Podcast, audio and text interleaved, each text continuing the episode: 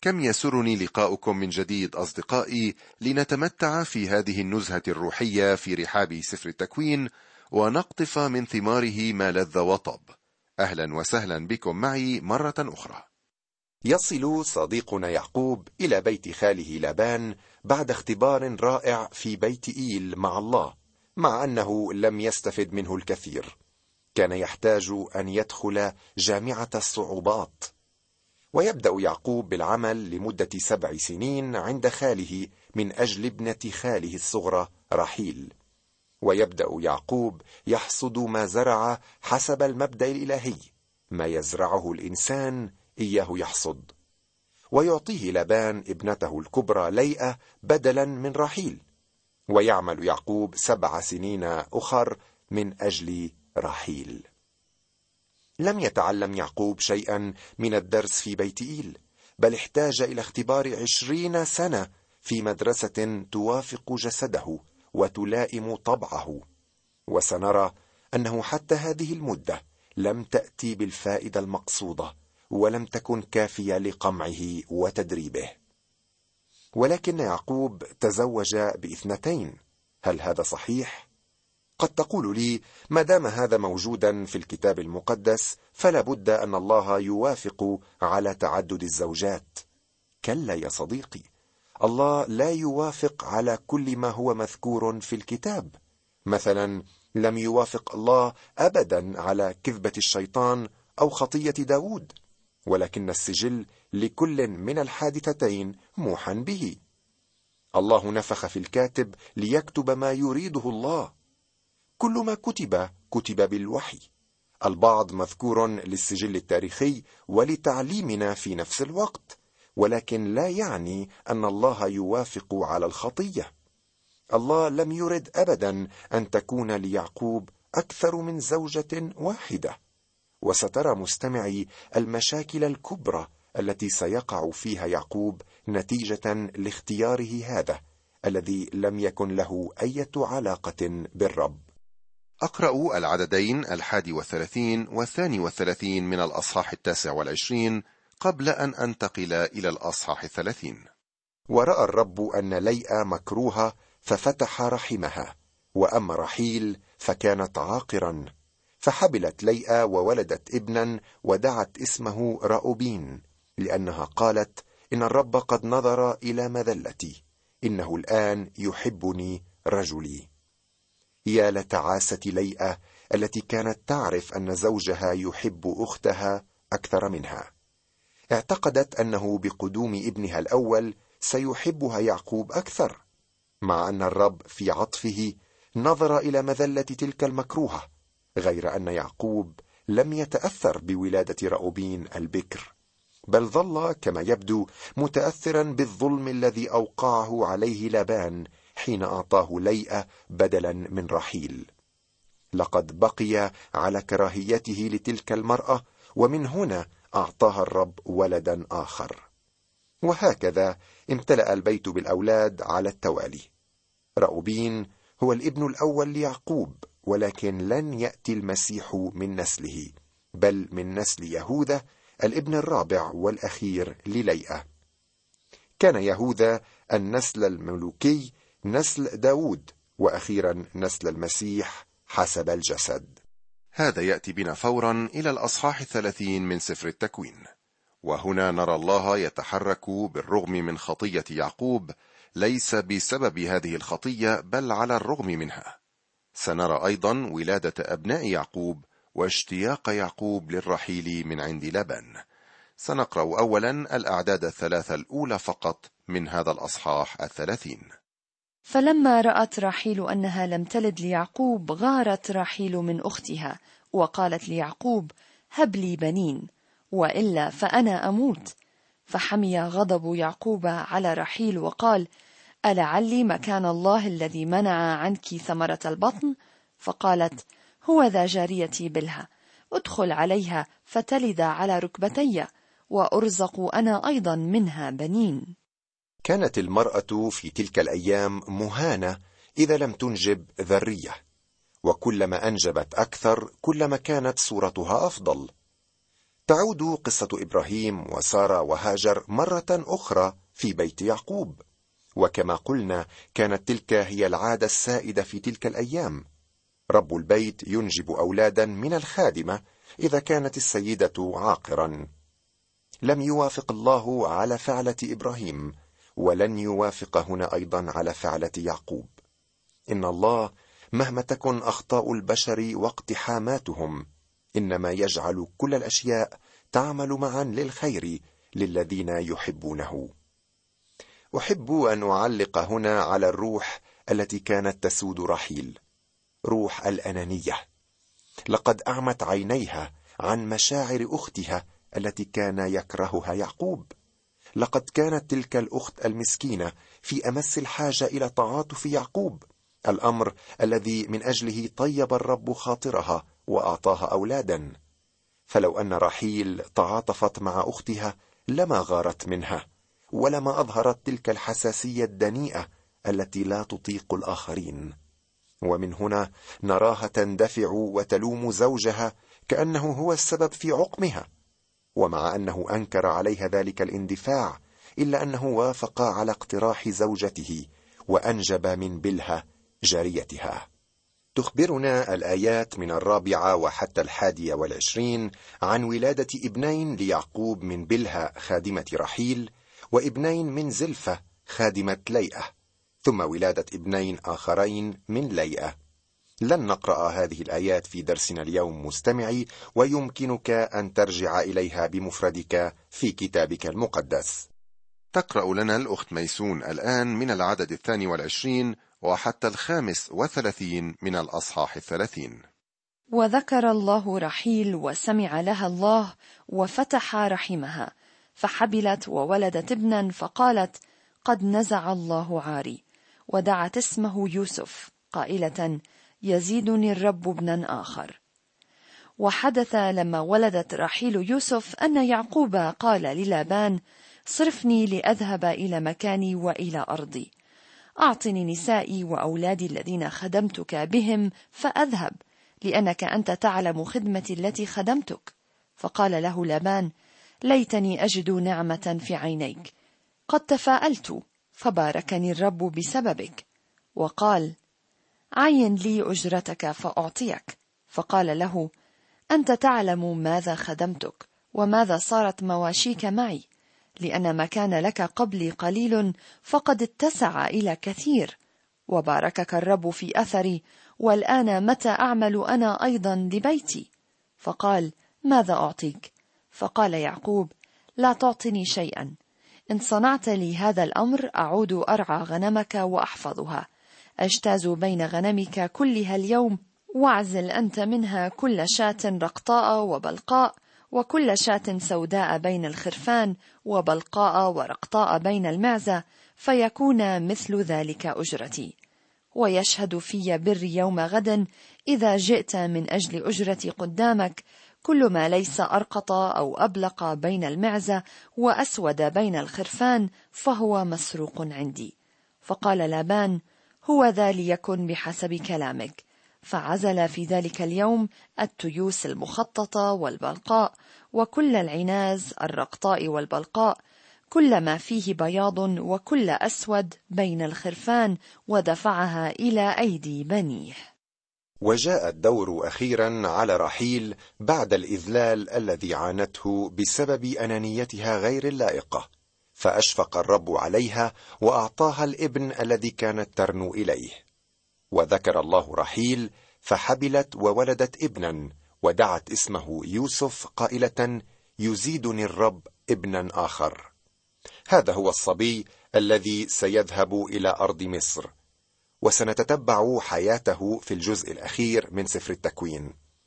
ومعنى اسم يوسف هو يزيد أي يزيدني الرب ابنا آخر وفعلا بعد ذلك كان سيولد لراحيل أيضا بنيامين. رأت في يوسف وعدا ببنيامين.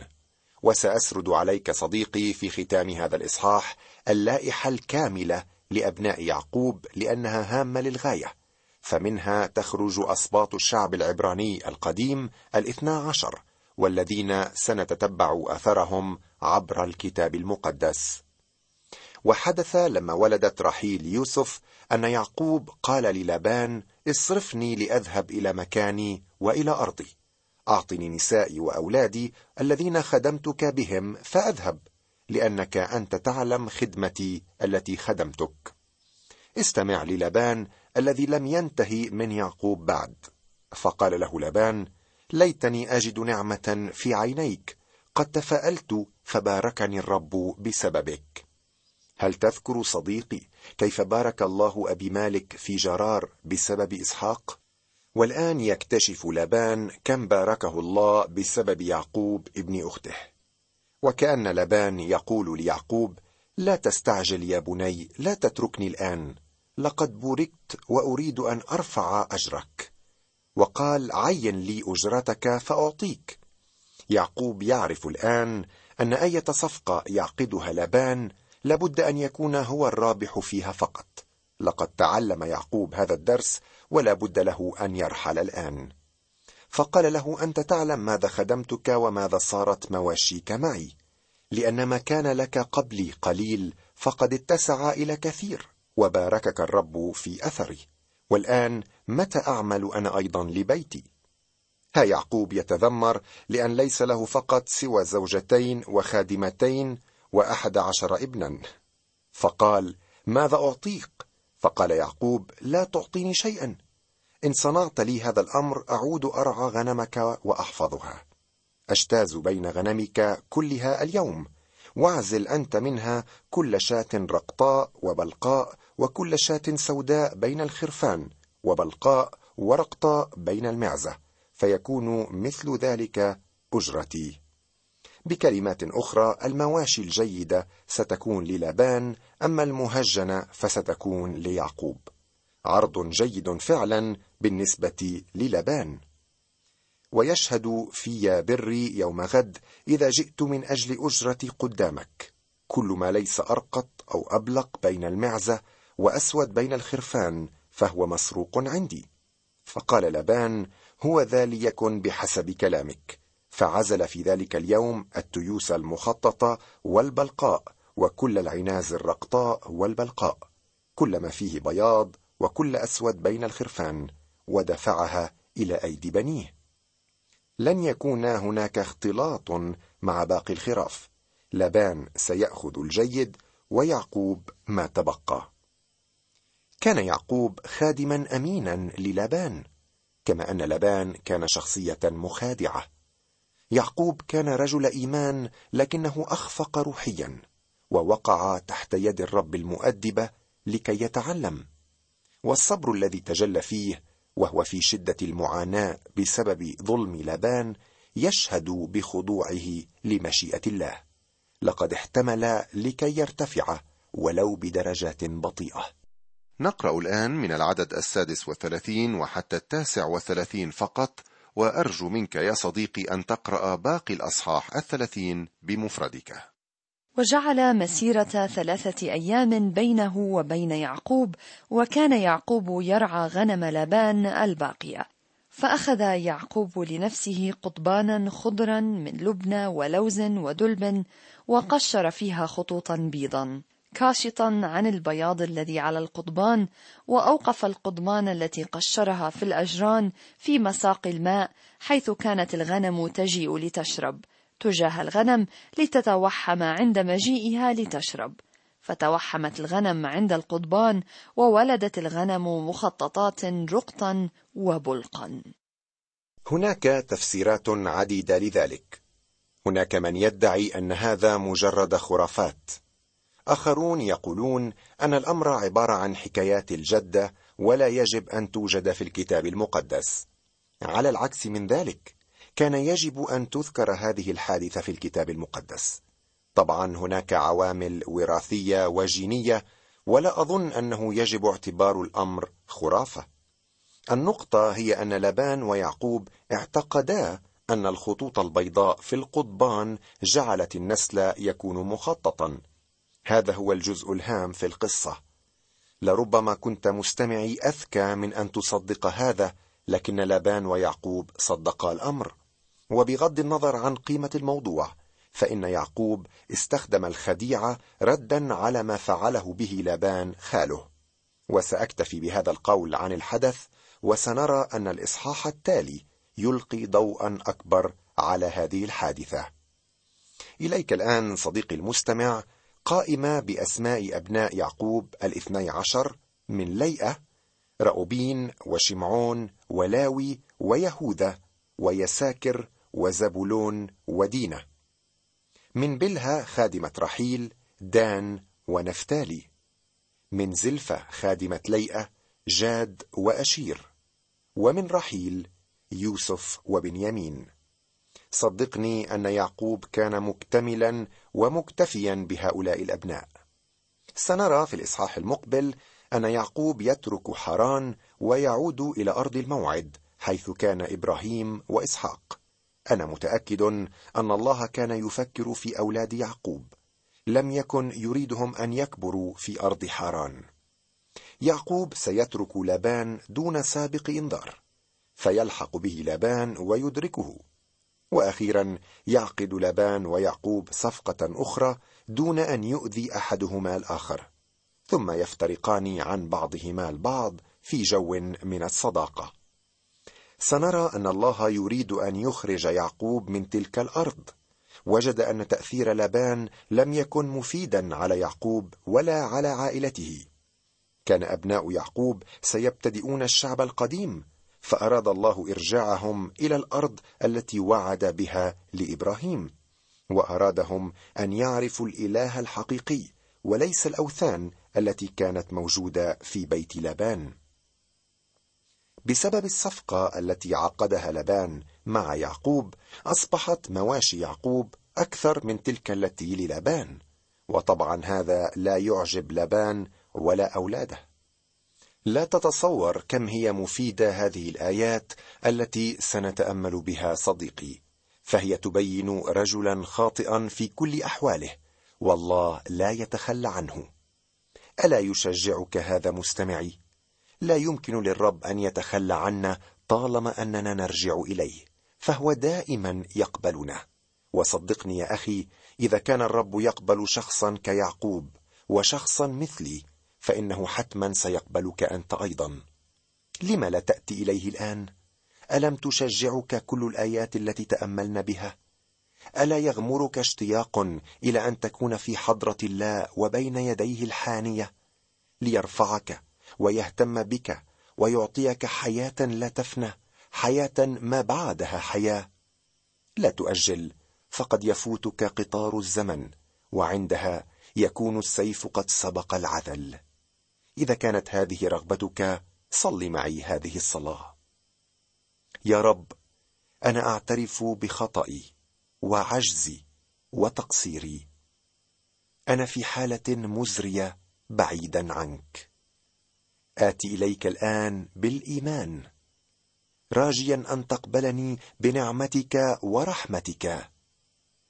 أنا أعرف أنك دفعت ديني كاملا على الصليب. وأشكرك من أجل ذلك. أسلمك قلبي وحياتي. أملك عليهما وتسيد إلى الأبد. لك كل شكر قلبي. آمين. وتأكد يا أخي أن المسيح يدخل قلبك فورا حالما تقبله بالإيمان. إذا كانت لديك استفسارات حول موضوع الخلاص اكتب لي وأنا وزملائي سنساعدك بكل سرور. أودعك الآن على أمل اللقاء بك في الحلقة المقبلة وليبارك الرب حياتك.